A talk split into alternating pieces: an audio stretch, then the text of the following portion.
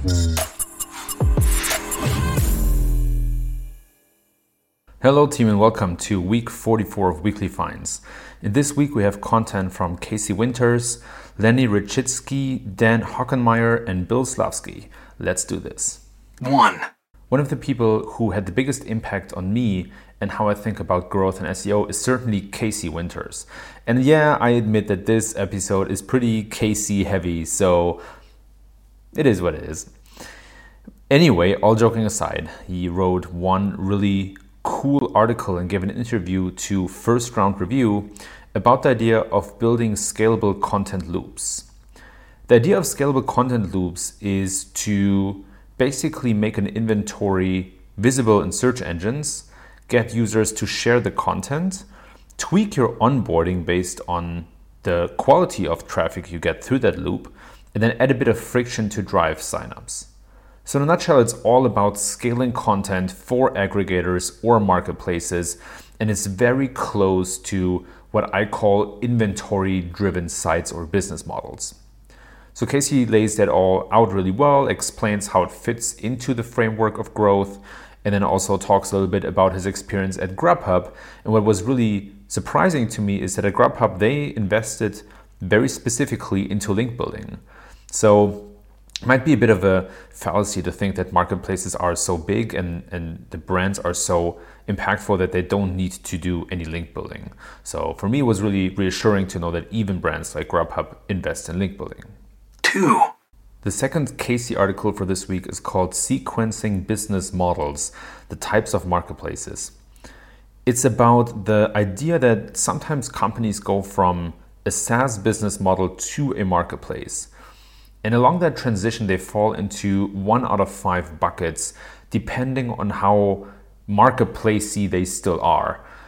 They're basically light marketplaces or fully integrated marketplaces. And Casey points out a couple of really cool examples of such lightly or fully integrated marketplaces, and also points out how different vectors like customer support, fees, demand side branding, or value propositions change based on what bucket a company falls in. The key takeaway for me here was that as companies move along the spectrum from SaaS to marketplace, they also change from supply side value props to demand side value props. So basically, over time, the whole definition of what value the brand or company provides fundamentally changes. And there's some really good examples. The one that comes to mind for me predominantly is how Zoom now goes from being an app to a marketplace by providing integrations and Zaps. 3. Even though the third article for this week is not from Casey Winters, he is mentioned in the article, so we can't really get rid of him. This one is actually written by Dan Hockenmaier and Lenny Rachitsky, and basically a playbook for customer acquisition for consumer startups. And there's a lot to unpack. It's a really long article, so I'm trying to distill it down to the key points here.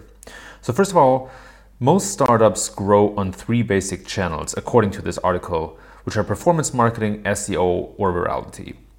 Quick side note I recently wrote an article stating that there are four big channels, and I also included sales in that channel. So, you know, take it with a bit of grain of salt. But coming back to the article, in essence, to find a viable growth channel, companies need to validate, commit, and then become world class at it.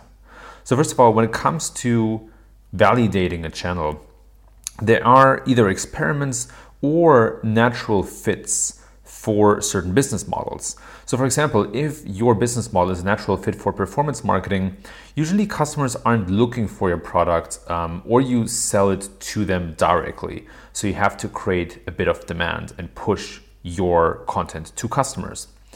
The natural fit between your business model and virality would be that the product gets better with more users and the product is fun to share. And then lastly, the natural fit between a business model and SEO would be that you have a lot of user generated content and or you have a lot of unique data. So to me, this perspective and filter through different business models and their natural fit was the key takeaway from this long article. 4. And then the last article, which was a really hard pivot from growth to technical SEO. It's a piece written by Bill Slawski about featured snippets and how context relates to them. However, I think that there's a lot to be learned about Google's passage ranking. So, if you've paid attention, Google has recently announced that they are going to rank specific passages that fit better to users' queries. And of course, now everybody thinks about how will they do that? What will that look like? And what's it going to be? Now, again, this article relates specifically to featured snippets, but there are a couple of takeaways that we could potentially transfer over to um, passage ranking as well. So the first one that stood out to me is that the text or content before a passage can impact the relevance of the passage itself. So Google takes all of the content of the on the page into account when assessing a specific passage. And then the second point was that the patent also hints at headings potentially gaining a bit more importance. So in the patent, it is specifically mentioned that headings help Google or a search engine evaluate the relevance of a passage to a certain question. So the key takeaway for me here is that Google, first of all, might be using query independent signals to rank passages, and that could be links, speed, or overall content.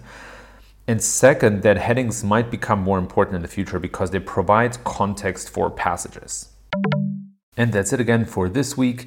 I apologize for the poor sound quality this and last week. I was actually visiting my family in Germany, so I only had a lavalier mic and couldn't provide the quality I wanted, but I also didn't want to leave you hanging. So on Saturday, I'm flying back to the US and you will get the typical sound quality from then on. I wish you all the best and stay healthy.